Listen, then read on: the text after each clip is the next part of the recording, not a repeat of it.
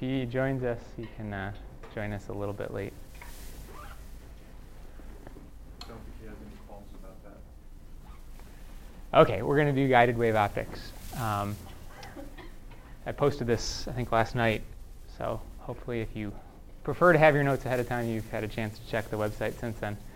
Um, guided, I should maybe step back and uh, remind you that sort of what we're doing in this course is um, looking at what happens in optics when epsilon is not constant, when the permittivity is not constant. And we've seen that in a number of different ways. We've seen when the permittivity is not constant as a function of orientation, and that gave us, that was crystals, that was propagation anisotropic materials. When epsilon is not constant versus time, then we had all sorts of modulation effects, so acousto-optic and electro-optic effects causing that. Um, and now we're going to look at epsilon not being constant in space, uh, which we already had last time with uh, layers and periodic materials. And now we're going to have the, um, the, the change in epsilon being in the transverse direction instead of the propagation direction. And that gives rise to waveguides. So in part, waveguides are a natural part of this class because they deal with sort of this uh, non-uniform permittivity of a material, but they're also really important practically because a lot of the effects that we've discussed are relatively weak effects um, that in order to get sort of a measurable or a useful amount of modulation or um, birefringence or whatever effect you're trying to, to, to utilize in some application, you need long interaction lengths large voltages or large drive signals. And so confining the light into a waveguide gives you a couple advantages. One is that you can have long interaction lengths without the diffraction of the light, causing your light to, to, to clip on the edges of your, your devices. And the other is that a number of our effects, um, which were driven by the electro-optic effect, which is driven by the electric field, comes from voltages applied to a material, uh, to some electrodes. And the amount of the electric field scales linearly with the voltage and inversely with the separation of the electrodes. So if you can confine your light into very small, meaning on the order of a micron, uh, waveguides, then you can place electrodes very close together so that a moderate voltage can produce a very large electric field. So modulators and uh, well, modulators inside of waveguides can be much more efficient than they can be if, if built in bulk optics. Okay, so this is a picture of some waveguides, and typically the way they're produced is by lithographically patterning them on a lithium niobate or a silicon wafer.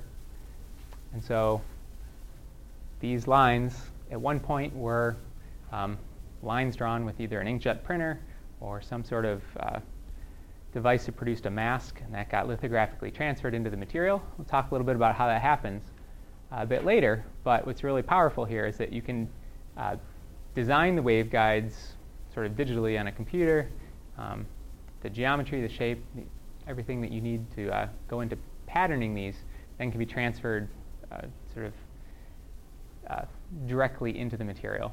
So you have very good control over uh, precise tolerances and, and separations and widths and a number of parameters that will affect the behavior of the waveguides.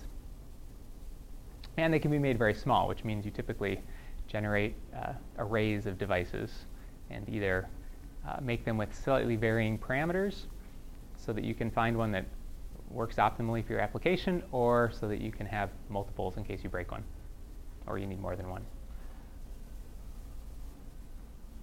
Okay, so to understand what goes on in a waveguide, it's a lot like what goes on in fiber optics. Um, so if you've, you've uh, investigated fibers before, um, I know we did that in 158. What goes on in waveguides is the same thing. It, it's light guided by, um, you can think of it as total internal reflection at a surface where you go from high index to low index.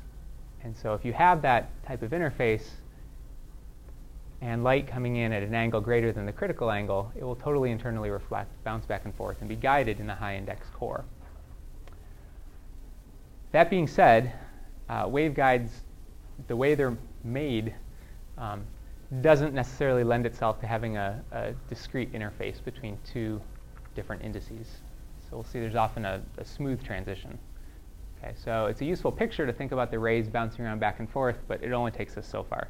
So we'll start with that, um, try to understand a few of the requirements for propagation through a waveguide, and then generalize it to, uh, to a more general case where we don't have these discrete, um, these discrete boundaries. So let's consider a one-dimensional waveguide. So think of this uh, region right here as a slab bounded on the bottom and top by some sort of uh, lower index material. And I'm calling this the core. So it has an index of n sub c. And the material above and below is the substrate that it's on. So I'm calling that n sub s. And we'll let the transverse dimension of the waveguide be d. And we'll consider a ray that propagates into the waveguide and has a direction defined by this arrow. Then it's useful to think about both the ray and what its wavefront are doing. So the wavefront associated with that wave is orthogonal to the ray direction. So this red sketched line represents a wavefront. A wavefront is regions in space. Contiguous regions in space of constant phase. Okay, so this ray is going to bounce back and forth many times as it propagates over some finite distance. And at some point in space, we can think of the uh, electric field there as being the superposition of that from, say, this ray, this ray propagating out at point C and this ray propaga- propagating out towards point A. So there's multiple rays um, that each have wavefronts that have to add up constructively to produce a propagating mode. Okay. And so that requirement means that um, if we look at, let's say, this wavefront over here, the distance from point A to point C has to be the same as the distance from point A to B in order to get the same phase at these two points. Or the distance from A to C has to be some integer multiple, some integer number of wavelengths greater than the distance from A to B in order to get the same phase at these two points, modulo 2 pi. And that requirement leads to a, a constraint on the allowable angles of the rays that can propagate through this waveguide. Okay, so that requirement is written here. So in the core, the k vector is n sub c times k naught. And that k vector times the distance is a phase. So going from a to c minus the phase from a to b, that's the path length difference, has to be some integer multiple of 2 pi.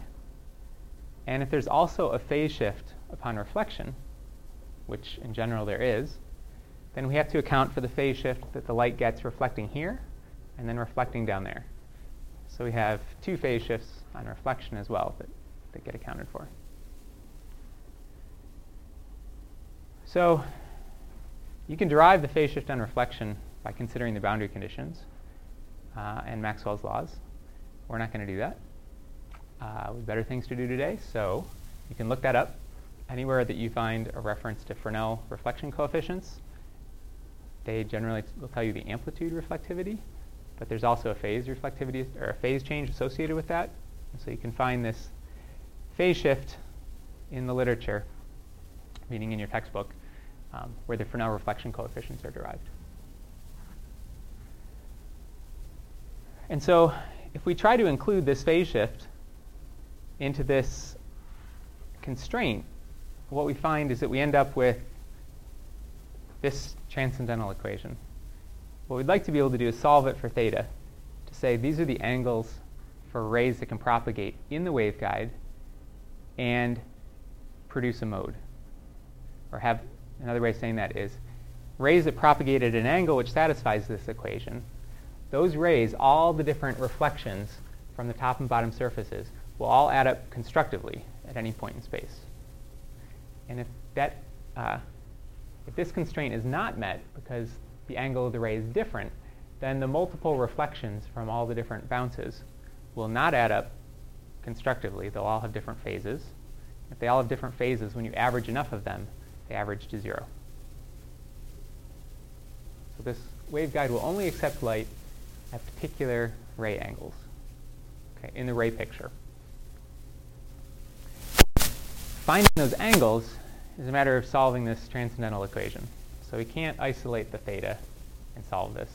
Um, it's tangent of something times sine theta. So the best we can do is to numerically solve this. You can plot the left side, plot the right side versus theta, and look for points where they intersect.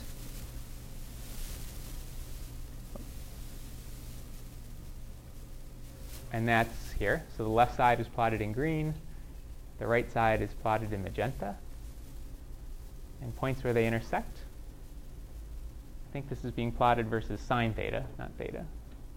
Okay, but points where they intersect, you can read off on the graph then the value of sine theta that corresponds to, and therefore the, value of theta. And your book calls that the bounce angle. Um, I'm calling it the, so the book calls it theta sub b. I'm calling it theta sub m. It's the angle for the mth mode. So the first solution to this self-consistent equation we'll call the m equals 1 solution, and it represents the angle for what we'll call the first mode of the waveguide. And then there are higher order solutions, which we'll call the m equals 2 and m equals 3 solutions. Those correspond to rays at steeper and steeper angles. And eventually you can't get steeper. Uh, so this, I don't know whether this is sine theta equals 1 or just, must just be uh, this term maxing out. But um, yeah, I guess this must be sine theta equals 1. I can't read the graph. but So there's a limited number of solutions, meaning there's a limited number of modes that can propagate in the waveguide.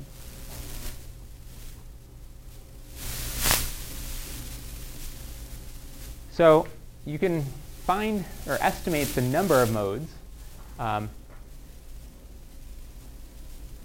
by recognizing that this, the left side of the equation, is going to be period, periodic in sine theta equals lambda over 2d. Every time sine theta increases by lambda over 2d, the argument of this function increases by pi over 2. And tangent is periodic in pi over 2. So this green function repeats every, I guess, I guess it's repetitive in pi, so it repeats every lambda over d. So this distance is lambda over d. And the number of lambda over d's that you can fit in a sine theta is approximately the number of modes you would expect to have.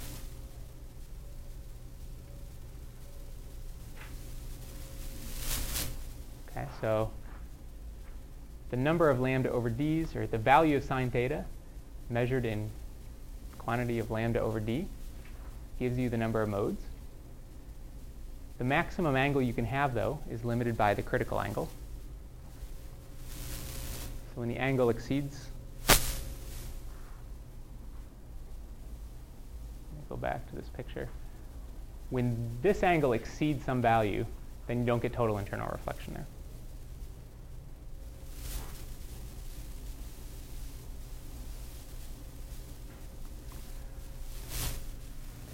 So you get some number of modes. Um, generally, if you evaluate this expression, you get some, some numeric value, but the number of modes should be an integer. So that's what the ceiling function does. It rounds it up. And we can relate the sine of the critical angle to another parameter that's often used to describe waveguides or, or fibers, which is the numerical aperture So you'll often see this written in terms of the numerical aperture instead of the, the angle, the critical angle.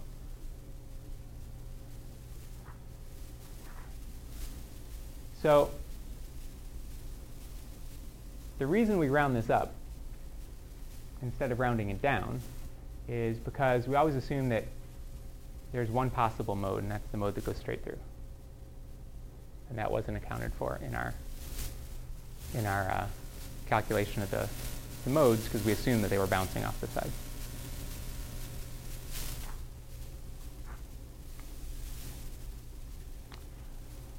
Okay, now let's look at the mode picture instead of the ray picture, or the electric field distribution instead of just the direction that the rays are traveling.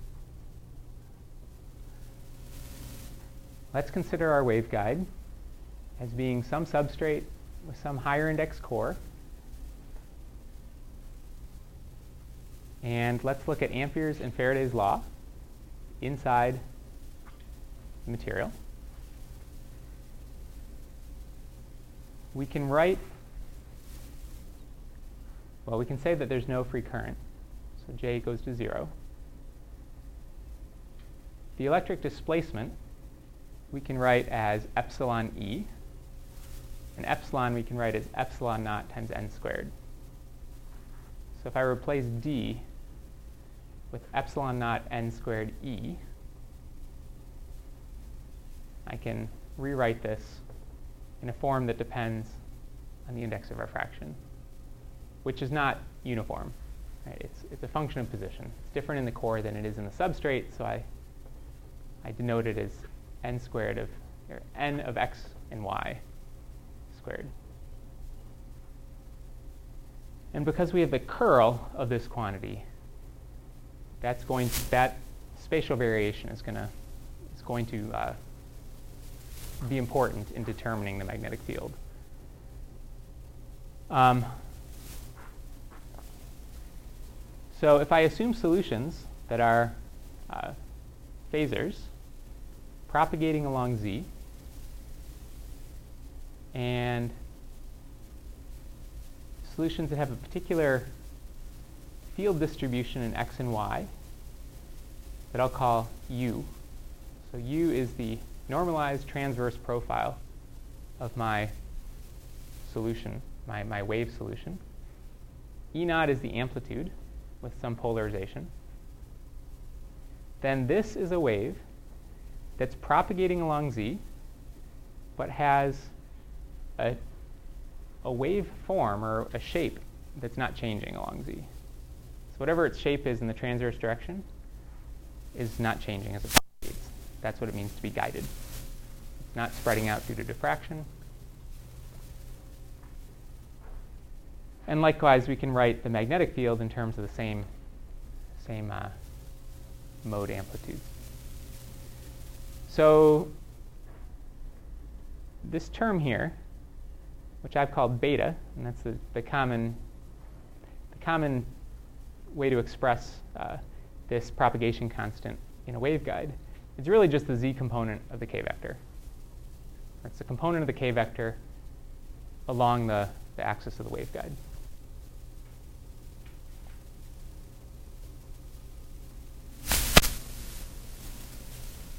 So we can go back to the wave equation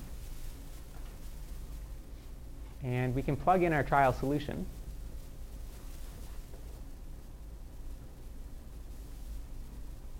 Here.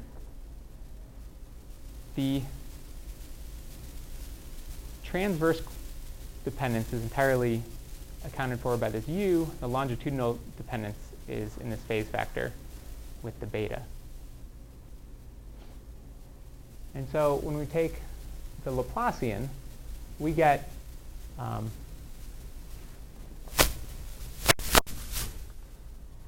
in the transverse direction, we get um, I didn't write that as clearly as I should have. Um,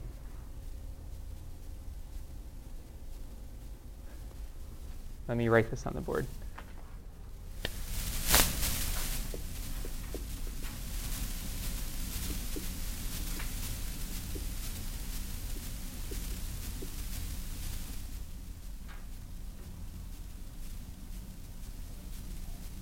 Okay, so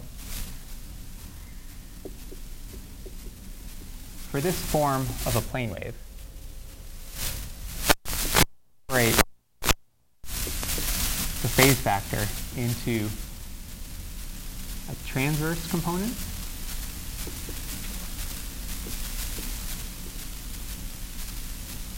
I'll explain this uh, terminology in a second.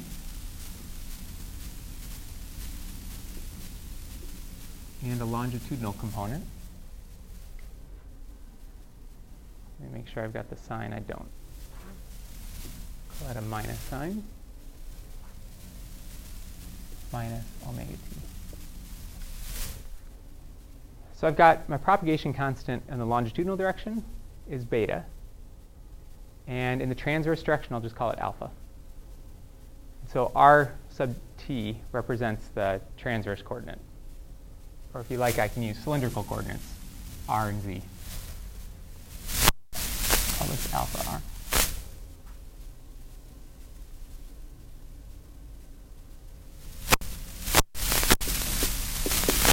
So the Laplacian in E, when I have a phasor that I'm taking the, taking the spatial gradient of, I pull out a minus ik each time I do that. And in this case, my k is broken into a transverse and a longitudinal part.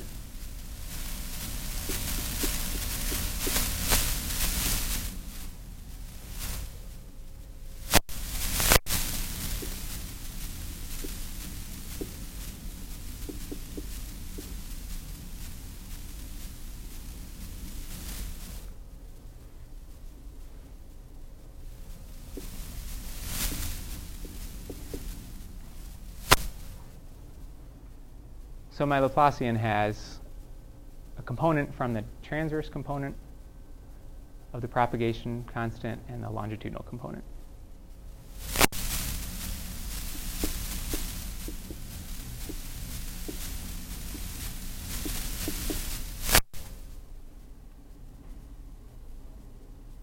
Um,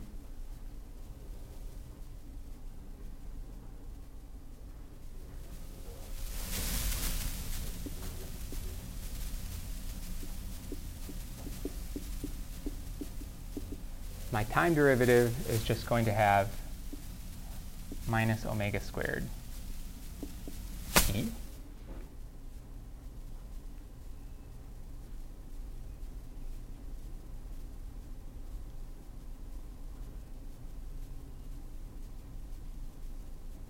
you still have the, uh? Yeah. And I'm going to write the mu epsilons as um,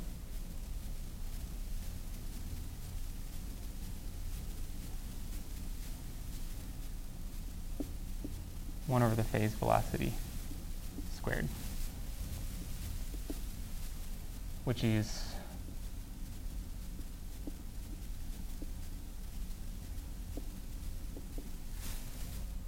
phase velocity is c over n, and my n is a function of x and y.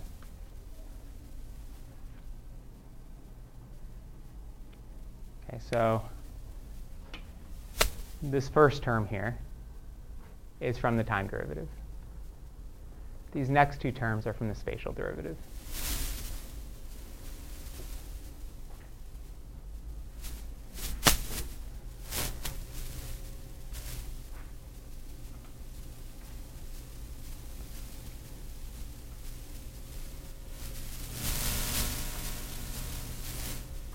Okay, so Um, sh- Shouldn't you have a negative from the, uh, right-hand side?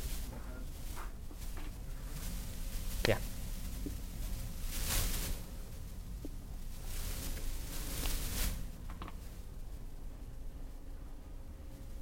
So my field distribution in x and y,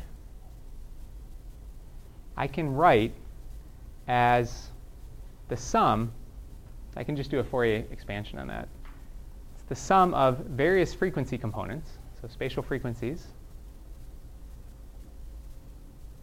And this is a sine wave, this is an oscillating wave in the transverse plane at frequency alpha naught. This is the amplitude of that sine wave.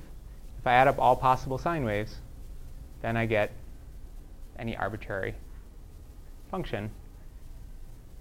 as long as I have the proper weighting for the amplitudes of the sine waves. Okay, so I can write my transverse profile in terms of normal modes.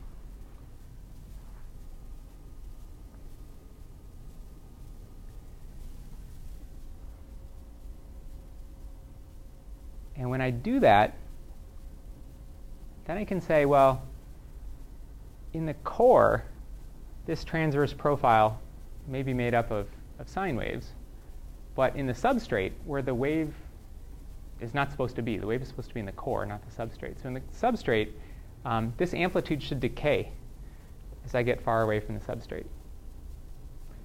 So as x squared plus y squared gets large, this term should get small. And what that means is alpha has to be imaginary in the substrate. If alpha is imaginary, uh, the i from here and the i from there give me a minus sign. And I get an exponential decay far into the substrate.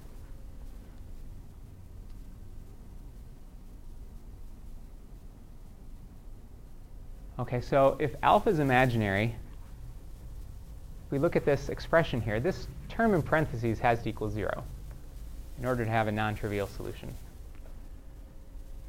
So if alpha is imaginary, alpha squared is negative, minus alpha squared is positive. So if this term is positive, that means beta squared has got to be larger than this.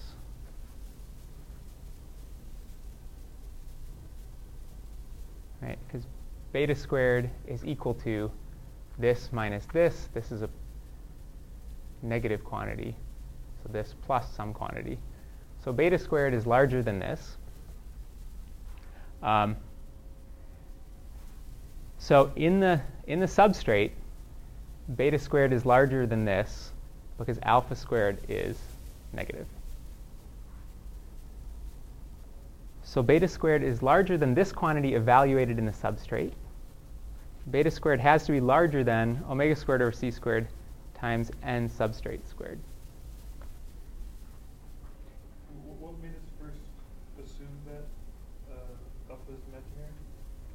Um, if I write my field distribution as a uh, Fourier series, Yeah. here's that Fourier series. This is the oscillation in the transverse plane. This is the amplitude. So this oscillatory function in the substrate needs to, it can be oscillatory in the core, but in the substrate it needs to be exponentially decaying. Okay. And that requires alpha not be imaginary. Um, I've got a picture in two slides that, that explain this in what I think is a little clearer terms. So I'll, I'll save the uh, elaboration on this until then. Um, in the core, we have the same, the same uh, result from the wave equation. But in the core, um, we have a different argument for what alpha squared should be. Um, in the core, whatever our um, wave profile looks like, its maximum value should be in the core. If it's exponentially decaying in the substrate and the field is supposed to be contained in the core, then its maximum value should be in the core, meaning there should be a point that's a local maximum so that the gradient of the electric field is zero. And if it's a maximum, then the Laplacian should be negative. Okay, so we have substrate, core, substrate. And the field should be decaying exponentially into the substrate. In the core, we can have some oscillating field like that. We can have different frequencies. So we could have a single hump or many humps. But there should be a maximum at some point. All of these different modes have some maximum. And that maximum has a gradient that's zero and has a curvature which is negative.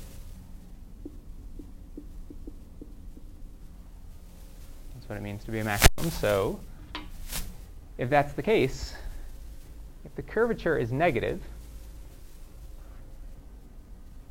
the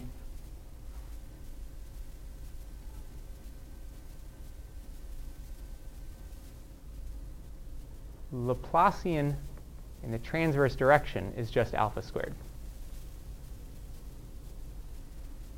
So alpha squared should be less than 0 in the core.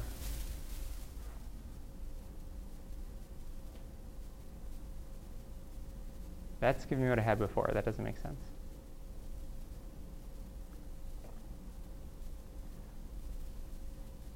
Because the Laplacian is minus alpha squared. There's an error in the notes. Our Laplacian is minus alpha squared minus beta squared. So minus alpha squared should be less than 0. Alpha squared should be greater than 0. Another way of saying that is we shouldn't have an exponential decay, we should have oscillations.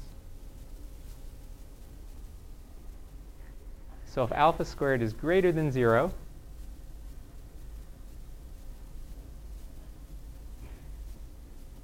then beta squared has got to be less than this term evaluated in the core. So beta squared is less than that term where we evaluate the index in the core.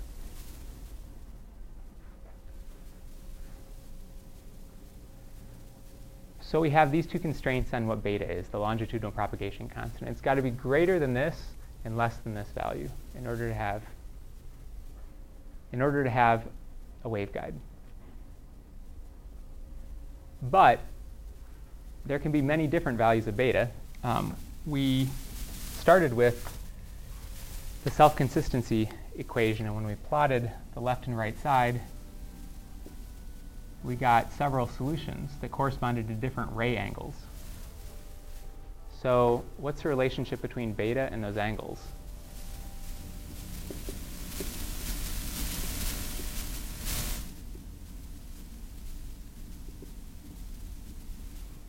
If that's theta, and we have a k vector,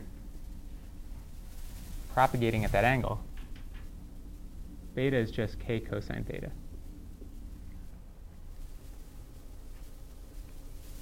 It's just the longitudinal component of the k vector.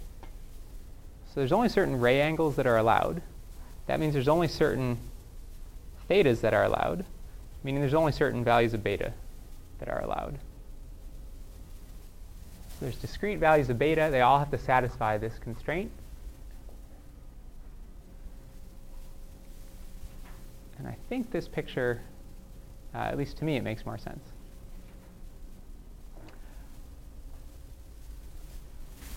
I can look at a ray propagating at some angle theta. It's in the core. So its k vector has a length nc k naught. It has a transverse, a transverse component that I'm calling alpha sub c, a longitudinal component that I call beta. So beta and alpha are the components of that k vector. In the substrate, the k vector is different. It has a different length because there's a different index of refraction. Right? It's a lower index of refraction, so it's a shorter k vector. However, the longitudinal component has to be the same. So beta up here has to be the same as beta down there. Why is that?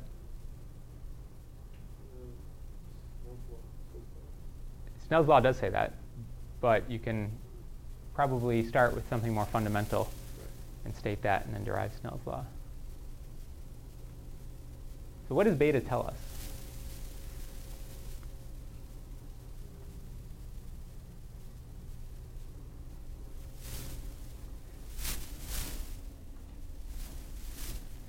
High value of beta, what does that tell you about the wavelength in the the distance between wavefronts as they propagate down the waveguide.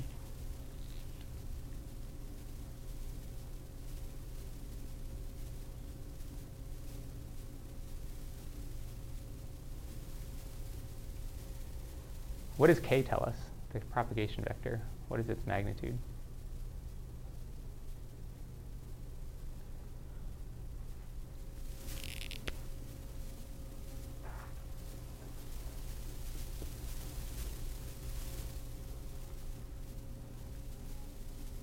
I said write an expression for the magnitude of k.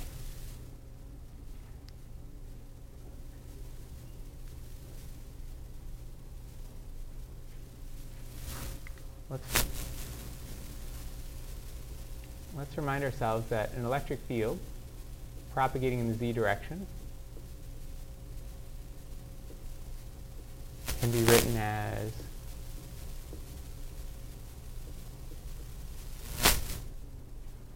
wave like that.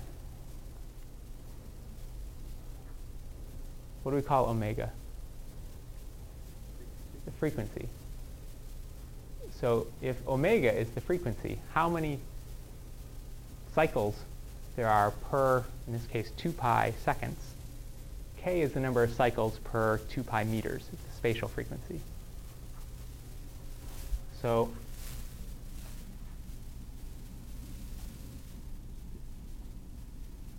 beta tells us about the frequency of the, the wave in the transverse direction. So if you were to take a slice through the through the um, sorry through the longitudinal direction and measure the electric field at every point and plot the electric field as a function of z, beta is um, how many of these cycles you can fit in a unit length. Okay, so let's say each peak corresponds to a, a wavefront. The wavefronts would look like this, propagating in the core. Uh, what happens to those wavefronts when you get to the substrate?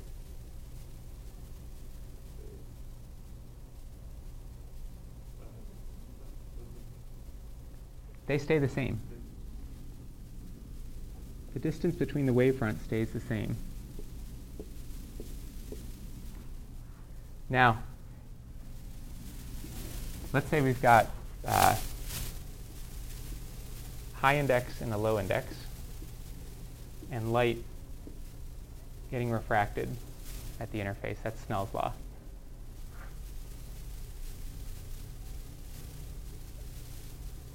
We know that going into a higher index, the waves get closer together, the wavefronts get closer together, but the ray also gets bent.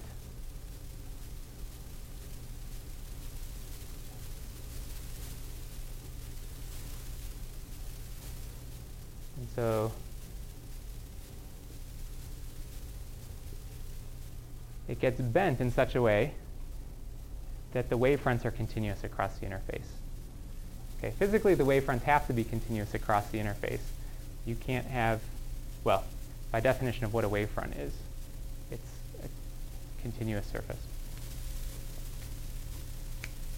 Okay, so beta has to be continuous across the interface. That's why I just wrote beta and didn't call that beta in the core and that beta in the substrate. They have to be the same value. If they weren't, our wave wouldn't be continuous. We wouldn't have uh, plane wavefronts. But because the value of the k vector changes, the value of alpha is going to be different. So we have a different alpha in the core than we do in the substrate. And in order to have total internal reflection, total internal reflection means there's no allowed solution for propagation in the substrate. And that will happen when beta is larger than what the k vector has to be in the substrate. So if beta is larger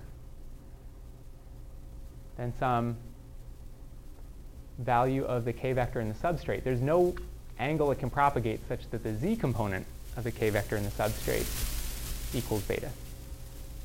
Right? The z component can never be larger than the, the magnitude of the vector. So beta can never be larger than nsk naught, and if it has to equal the beta down here, if the beta down here is larger than nsk naught, you can't get propagation in the substrate.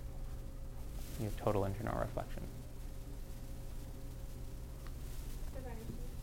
Yeah. Um, so the wavefront has to stay the same, but is that just very near the boundary, or is that across the whole? Because here you're showing them in the Yeah, these dotted lines represent the wavefronts.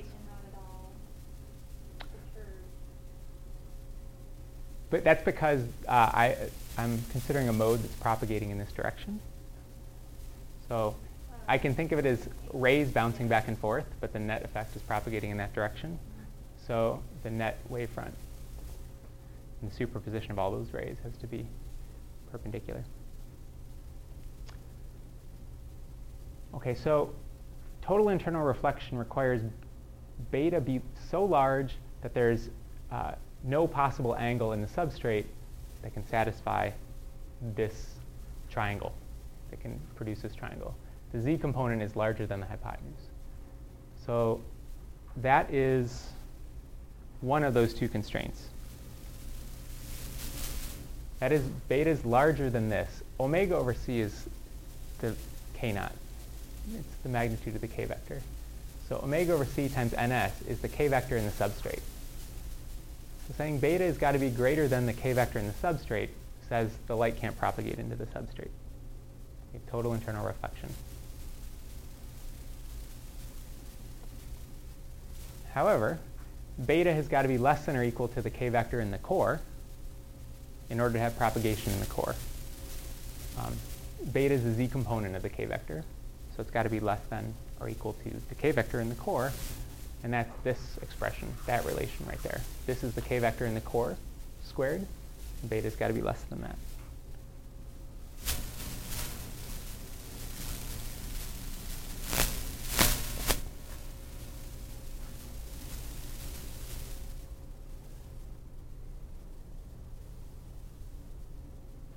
Okay, so let's consider a waveguide with, uh, I think for our example, we're going to consider this, the two substrates identical and the core being a higher index region. And we'll let the thickness be d. And in this example, propagation is along z. The waveguide is, has translational symmetry along y.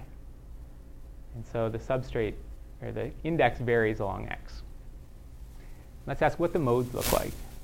And so you can sort of see a, a hint as to what they're going to look like. It's drawn in into the picture.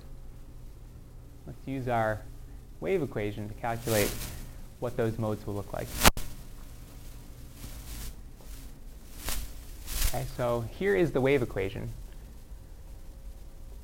Now written in terms of beta, and I'm calling omega over c, I'm now calling k naught to simplify the expression a little bit.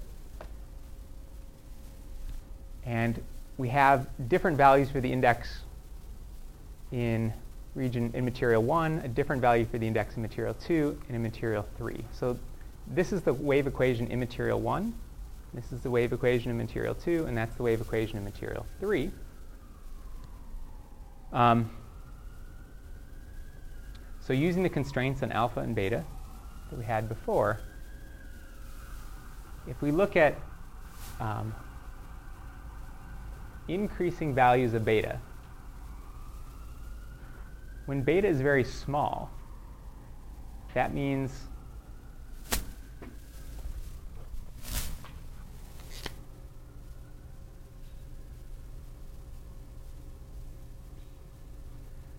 the rays are propagating at very steep angles. And if that's the case, they're unlikely to be totally internally reflected. And so the solutions to these three wave equations look like this. They look like propagating radiation fields in the transverse direction. So basically you've got a waveguide, you shine a light through it sideways, and it goes right through the waveguide and isn't guided because you're not shining it along the axis. That's the case when beta is small. Um, when beta is very large, the solutions aren't physical. If beta is larger than k, we don't have physical solutions. What we get is exponential growth into the substrate. So that's not physical. And for the values in between, we get various uh, mode shapes that look like this. Exponential decay in the substrate, a maximum value for the electric field in the core, which were our two constraints that we had. And as beta gets larger and larger, the rays are at greater and greater angles. Um,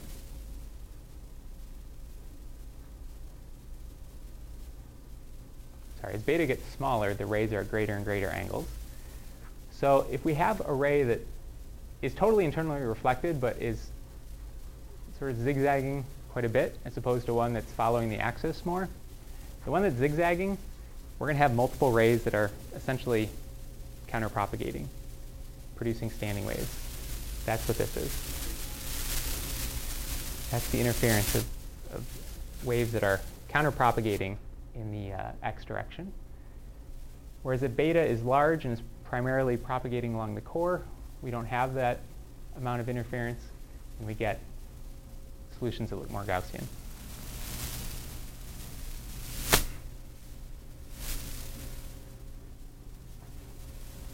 Okay, so we have an exponentially decaying field in the substrates, we can write that like some amplitude that exponentially decays and above the slab waveguide, as x gets greater and goes to infinity, that should exponentially decay. So we write it as e to the minus some decay constant times x. And we'll let a be the amplitude at the interface where x equals d. So we'll start our exponential decay at x equals d. Below x equals 0, we're in the uh, material 3, another substrate. So we again have an exponential decay. And as we go negative in x, we should get decay. So we'll write that as some amplitude, some initial amplitude with an exponential decay rate of gamma. And we don't need a minus sign because x is going to be negative in that region. And in between, we said we should have oscillating uh, field amplitudes. So we can write an arbitrary oscillating function, some cosine and some sine. Alpha is the transverse propagation vector, so it's the um, component of the k vector in the transverse direction. It's a spatial frequency in x. So we write a cosine wave of spatial frequency alpha, a sine wave of spatial frequency alpha, and those can have arbitrary amplitudes. And now what we'll do is we'll require that the field be continuous at both interfaces. And that will set some constraints on what A, B, C, and D are. And then we'll require the power in the mode be equal to 1 just normalize the mode, and that will set another constraint on what, what A, B, C, and D are, and we can get numerical values for those.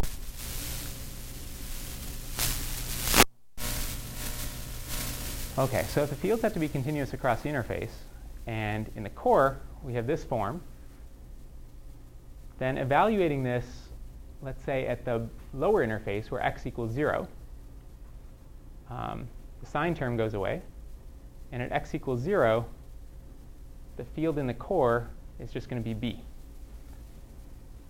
And so the field in the substrate below the core, that's this one, should start from an amplitude of B and then decay away.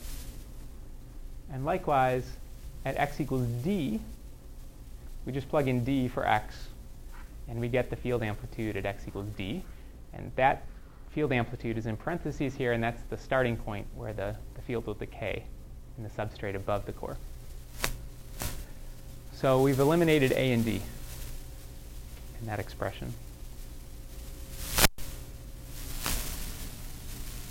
And now we have these three wave equations for how the wave propagates in the substrate, the core, and the other substrate.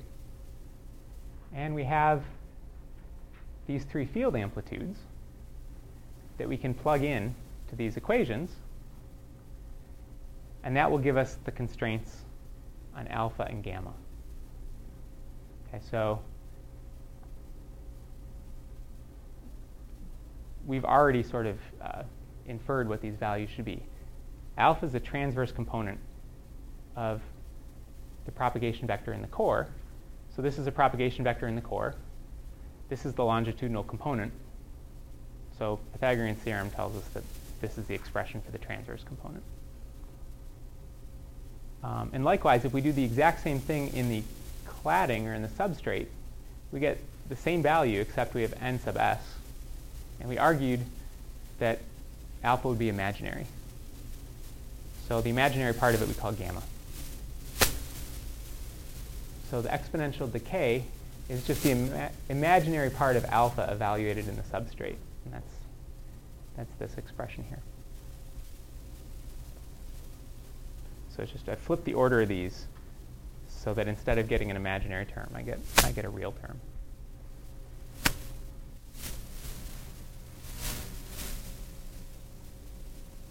Okay, so if we know beta, which we can find from the self-consistency equations, transverse component of the k vector, and we know the k vector because we know what frequency light we're using, then we can evaluate alpha and gamma. And once we know those, we can write the mode amplitude as a function of position. We know what the shape would look like. Okay, now so far we said the electric field is continuous across the interfaces. And we said beta was continuous across the interfaces. The magnetic field must also be continuous across the interface. So the magnetic field we can get from Faraday's law. We have an expression for the electric field. It's right here. It has some amplitude. It has some transverse distribution in x. And it's propagating along z.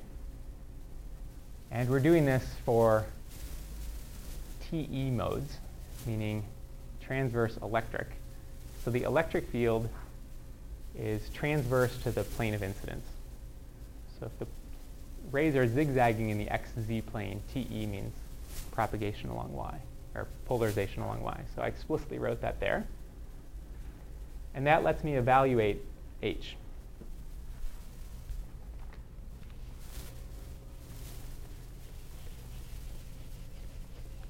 Okay, so let me do that.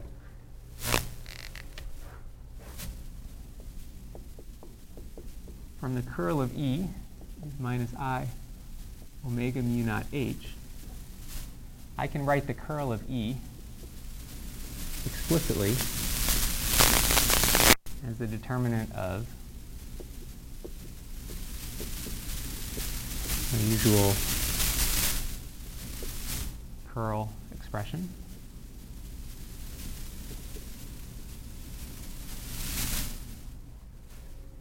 And I'm just going to call my electric field, I guess I'll call it E. And I, since it's entirely along y, I'm just going to write it as a value along y with no component along x or z. Okay, so that is going to give me a zero term there, and then a zero term there, and then I'm going to have a k hat times the derivative along x. And then when I go in the other direction, I have minus an i hat times the derivative along y of the electric field. And that's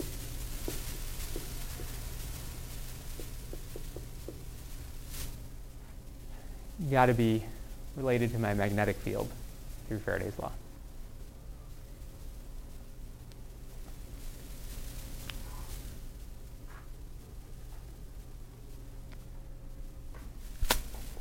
Okay, so differentiating this electric field along x, the mode has an amplitude that's changing along x. That's the only term that depends on x. So I have the derivative of the mode amplitude along x, and then all the other components stay the same. When I take the derivative along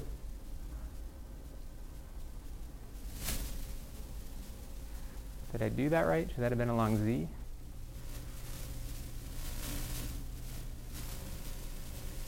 This should be z. I don't know why I wrote black. When I take the derivative along z, I'm just going to get a minus i beta coming out. And the rest of the terms don't depend on z. So I solve for h by dividing by omega mu naught, omega mu naught and a minus i. So this is my expression for the magnetic field. Inside this bracketed expression, I can recognize two parts. Um, this part in parentheses here is just proportional to my original electric field. And what I'm trying to show is that the magnetic field is continuous across the boundary. I already required the electric field to be continuous about, across the boundary. So I know this term is continuous across the boundary. The other term is a vector pointing in the z direction. So the magnetic field has a component along z. It's not a transverse wave. Um, that's the first time, well, it's not the first time we've encountered waves that weren't transverse.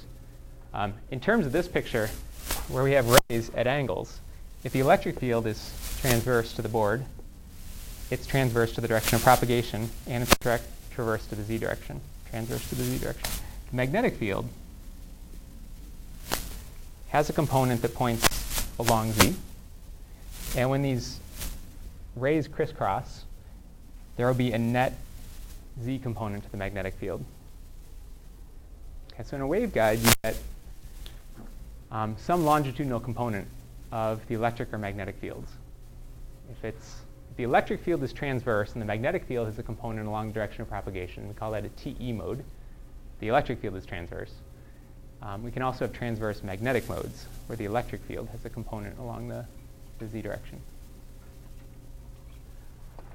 Okay, so anyhow, we need this to be continuous across the interface, and that will happen when the derivative of the mode amplitude is continuous across the interface.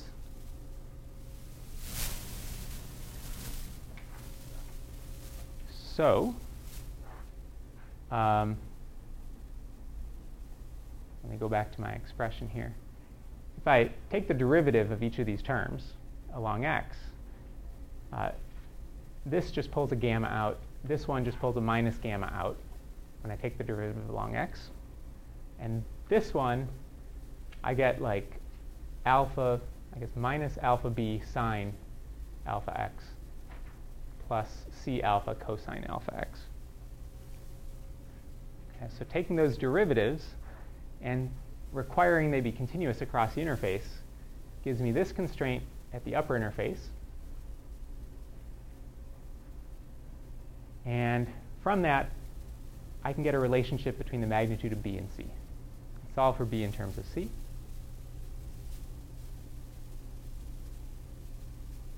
And once I've done that, once I get B in terms of C, I only have a single constant that, ampli- that gets multiplied by every one of these terms.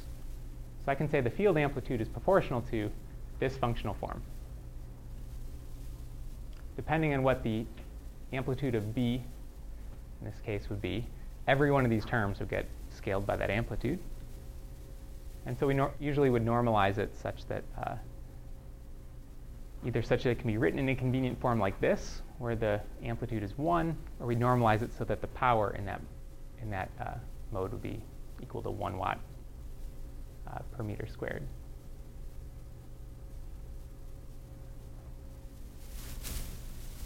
Okay, so these this mode amplitude um, will be satisfied for any values of beta that correspond to the angles that satisfy the self-consistency equation. Alpha and gamma are functions of beta.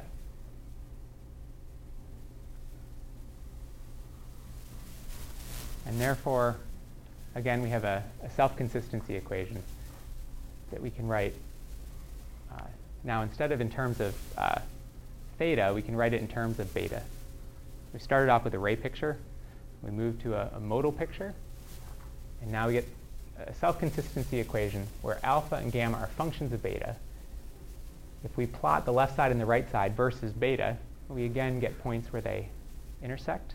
Those values of beta correspond exactly to these values of theta.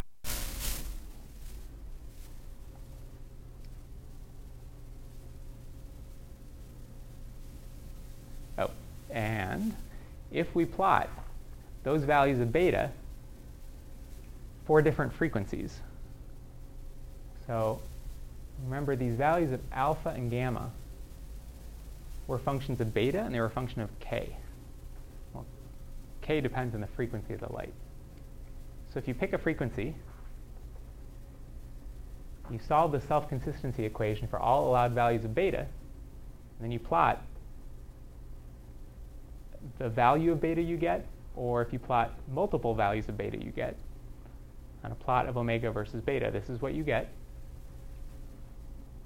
And there are solutions that follow these lines. And so at some frequencies, say over here, there can be multiple values of beta. At certain frequencies, there are multiple modes that are allowed.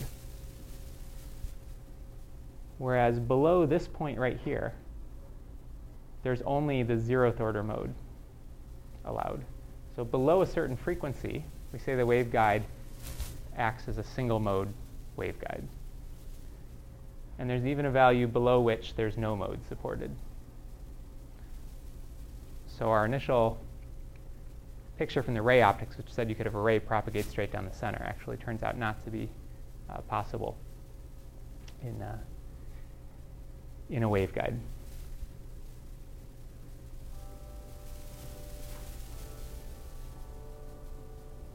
You can do the same analysis for TM modes. For TM modes, uh, because our electric field has a component that's along x, it's the electric displacement that needs to be continuous across the interface, not the electric field. Um, we get factors of n squared cropping up. Um, so for TM modes, we get a different self-consistency equation that depends on, that has these extra factors of n in it. And so we get slightly different frequencies um, for the slightly different values of beta, the propagating TE and TM modes.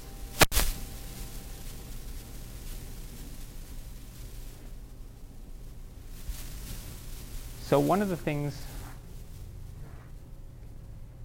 you often want to do with a waveguide is isolate one particular mode so that the wavefront at one point is the same as it is at a later point in space. Um, and that only happens if you have a single mode. So if we have a single mode at Z1, when we get to Z2, that mode shape gets reproduced. There's some phase shift as it propagates of beta times the distance it propagates, but the amplitude reproduces itself. Now, if you have another mode propagating as well,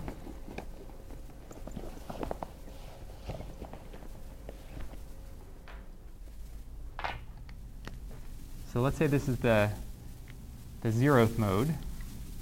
The first mode might look like that. We count the mode number by the number of zero crossings in the mode profile. So we have this propagating, but this has a, a different value of beta. Would this have a higher or lower value of beta?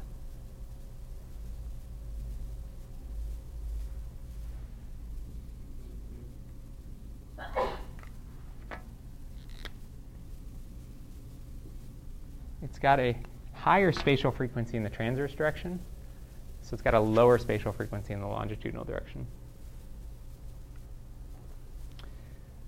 Okay, so when this propagates,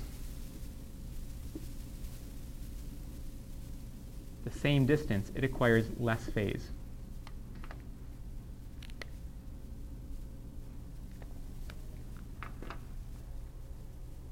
And because they acquire different phase shifts, you can imagine a position where the difference in the phase shifts is pi.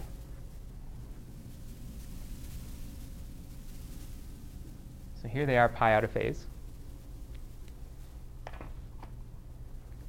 And so if your total wavefront at this point, which is the sum of these two modes, looked like this, they add up over here and they subtract over here. Then when you get to this point,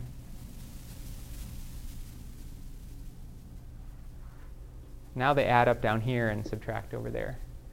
So your wavefront is not constant. It's its uh, amplitude distribution is, is changing. If you don't want that, um, then you need single mode operation.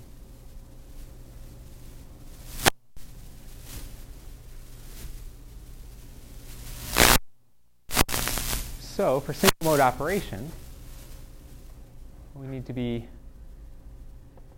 below this point, below this frequency. And we can go back to our plot of um, our self-consistency equation and say that there are solutions every, uh, roughly every d over lambda in sine theta. So sine theta needs to be less than d over lambda. And if you work out what the maximum value for sine theta can be, that's determined by the critical angle, you can arrive at this constraint for the maximum value of d over lambda.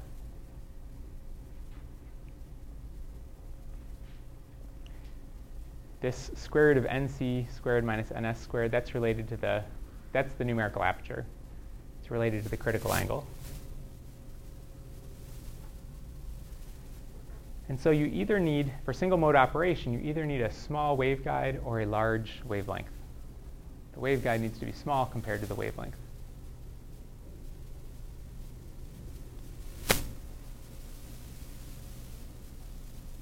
Okay, so here's what the different modes look like. Um, I mentioned we can count the zero crossings in order to label the modes. This symmetric, sort of Gaussian looking mode shape we call the zeroth mode with sort of two lobes and one zero crossing. We call that the, the first mode. The second mode is going to have two zero crossings or three lobes, and so on. So you may even be able to, to imagine these higher order modes. This looks like a standing wave. It's the combination of rays that bounce up and down.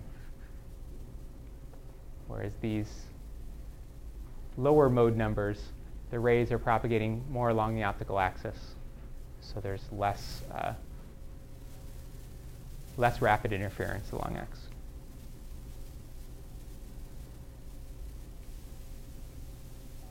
Okay, so um, what we're going to do next time is talk about how we generalize this to two dimensions.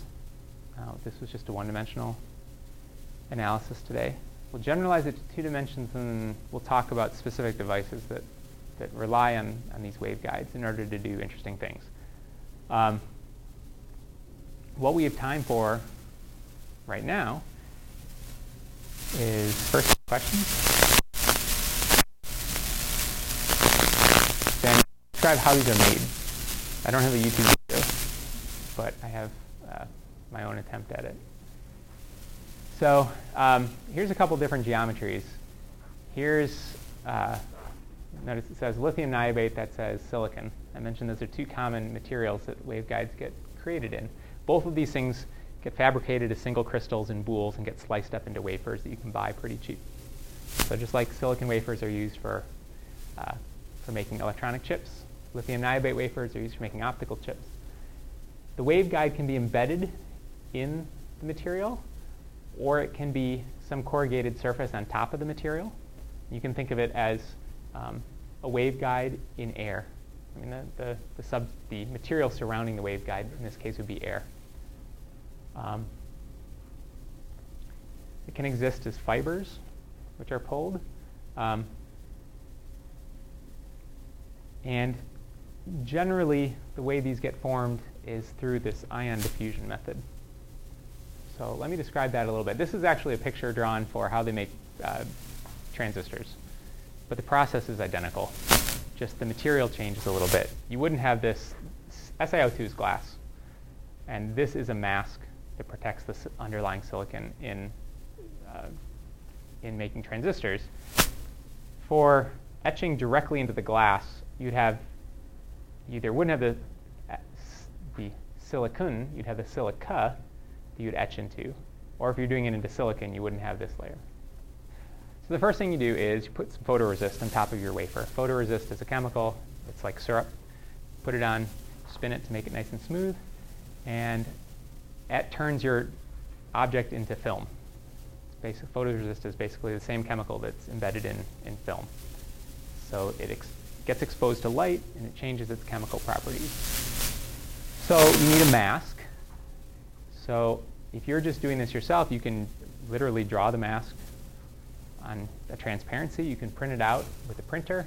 If you need very high resolution, you could have this um, made with electron beam lithography or something like that. Um, so you have a mask, you have some ultraviolet light source that can be a desk lamp. And when it shines down, light goes through the transparent regions of the mask and exposes the photoresist underneath. So what you're left with is exposed photoresist.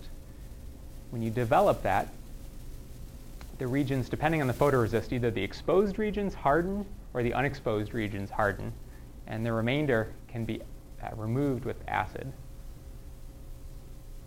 And when that etches through the photoresist, it then can, if you choose the acid correctly, can also etch through the underlying layer. And then you have the ability to um, deposit material on the underlying layer only in the regions that are exposed. And so yeah, if you're doing a transistor, you implant boron into the silicon. If you're doing waveguides, you would implant hydrogen into the material. So you just put some acid. Acid has free hydrogen atoms, or free hydrogen ions, free protons. So let's pretend these little red balls represent uh, the excess hydrogen atoms in an acid. Um, they're only going to be at the interface where you've developed your, your material. You then heat it up, and in the process, those diffuse in. And that increases the optical density here, increases the index of refraction. And it has some profile given by the dynamics of the diffusion process. It's not a smooth interface. It's, it's, or it's not a, a sharp interface. It's a smooth transition. And then you strip away all the other stuff using various chemicals. Okay, so that's where we'll stop today. And next time we'll just expand this to, uh, to the two-dimensional case and, and develop some applications.